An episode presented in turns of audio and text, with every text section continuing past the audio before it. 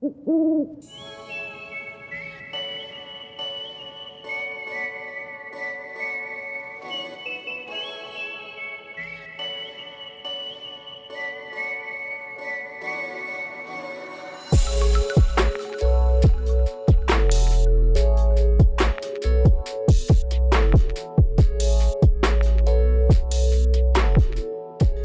back to the Owl Talk Podcast. I'm your host, Drew Carpenter.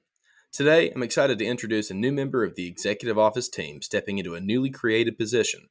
Joining me is our new Chief Operating Officer, Greg Ritchie. Glad to have you on the podcast, Greg. Thanks for having me. I appreciate it. Absolutely. Yeah, we, have been doing this for a while now, had a lot of new staff members and alumni volunteers and even students join us to kind of share their perspective. So glad to have you on here today. Um, I've got a few questions for you just about your new role and kind of how you'll be serving on the executive office team. So if you're ready, we'll go ahead and jump in. I'm ready. Sounds good. All right. Question one. So let's start off by sharing with our listeners a little background about yourself. Sure. So I am born and raised in St. Louis, Missouri. Um, I graduated from the University of Missouri at St. Louis in 2003. Uh, degree in finance with a double minor in economics and accounting, uh, and a proud member of the Delta Zeta chapter of Sigma Pi. Um, right after I graduated college, I actually wor- worked for staff for a few years. I came down and was um, at the time was a colony development consultant. So that was essentially a little bit of a blend between what you, Drew, do now and, and Jake.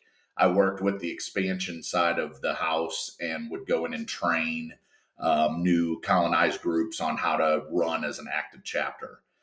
Uh, really enjoyed that. Um, was on staff for about three years, came back to St. Louis in 2008 and if anybody remembers 2008, it wasn't a very easy time to find a job really anywhere. Um, but I wanted to get into banking uh, because that was what my degree was in. Uh, I had some experience working with a bank in college, but the financial sector was kind of a mess at that time. So I ended up having to take what I could get and got into insurance um, and found some success in insurance. It, it was uh, it was a good good job learned a lot, kind of moved up through a, a great company based out of Cincinnati. And in 2011, they asked me to be um, a district manager, regional. So I managed upwards of around 100 people in southern Missouri, eastern Oklahoma, southeastern Kansas was kind of my area. Um, so I did that until 2014. And in 2014, I did a good enough job that they wanted me to move back to St. Louis and kind of upgrade my district and my region, which was flattering. But at, the, at that time, I had met my fiance and had my son and kind of set roots in Springfield, Missouri, um, which is where I moved to when I when I got promoted to district manager initially. So I wanted to stay there, and that's when I got back into banking.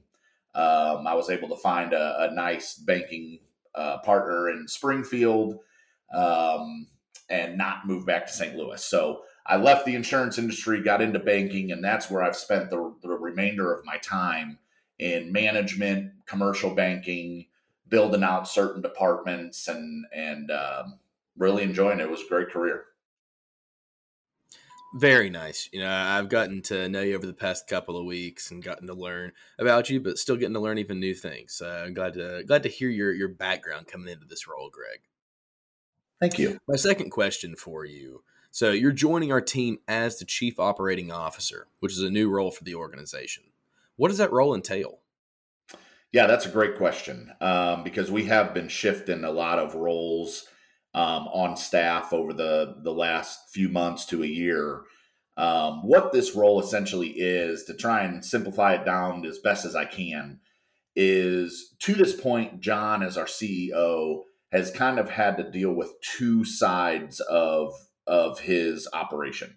He's had to deal with external um, situations, which is you know more CEO role type things, uh, meeting with chapters and alumni, and doing a lot of engagement conferences and and things like that. and also uh, uh, overseeing the internal operations of the staff. And as you know, Drew, as we grow our staff, um, you know, things get complicated. We have a lot of moving parts. We have a lot of, um, you know, different logistical things and um, budgeting things and, you know, stuff that John just really can't keep a handle on while he's doing his other role as the CEO. So um, I don't know if I actually simplified it or not, but that's where I kind of step in. So I'm going to take over all of the internal operation side of the staff and the fraternity. It's all great to hear, Greg. You know, glad to hear uh, that you are joining kind of this side of the house of the executive office and getting to you know work under you and, and learn from you. So I know personally, I'm excited uh, for this new position you've or you've come into that we're we're creating here. My third question for you: What do you hope to bring to the table that will be unique to you and your experience? Yeah, definitely. So I'll uh, go back to um, when I was in banking and insurance, for that matter. I think I can bring a couple of things. I've, you know, managed a lot of people. I've coached a lot of people. I think that that is something that comes with time and experience. Being a good coach, um, you know, having having the ability to lead a team, especially remote, that's as busy as you all are. Um, it makes it a lot easier because honestly, you all are very passionate about what you do coaching and managing a team that that actually cares about their their roles um, makes things really easy on me. But a lot of observation, a lot of you know constructive feedback. I try to add value, you know, to to my team and make sure that everybody's on the same page. Make sure there's clear communication. Um, things that have helped me along the way as I've built teams in the past.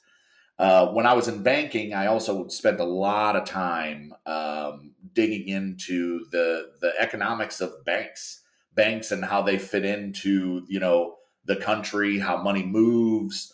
Um, I worked with a lot of nonprofits on the banking side, so I kind of know the inner workings of the you know money movement and how to make sure to maximize the efficiency of you know uh, the the money that we bring in, how it works for us going back out. I think I can provide some unique perspective um, on what to do with those funds and make sure that we're uh, we're as efficient as we can be. Well, yeah, Greg, I do think you've already brought that value you've added uh, that you referenced rather um, to the organization. You know, the conversations we've had have been very productive, and I've even seen kind of the varying perspective you offer uh, in conversations we've had as, as a staff. So I certainly think you're you're right on track with that uh, experience you plan to bring. Thanks, Drew.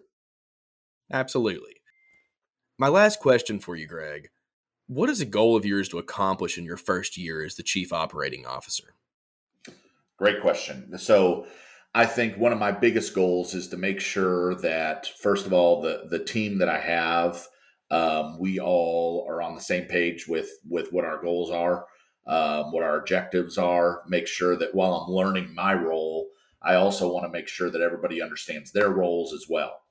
Um, you know how our how our roles and our efforts tie back into the overall position of Sigma Pi and what our mission is.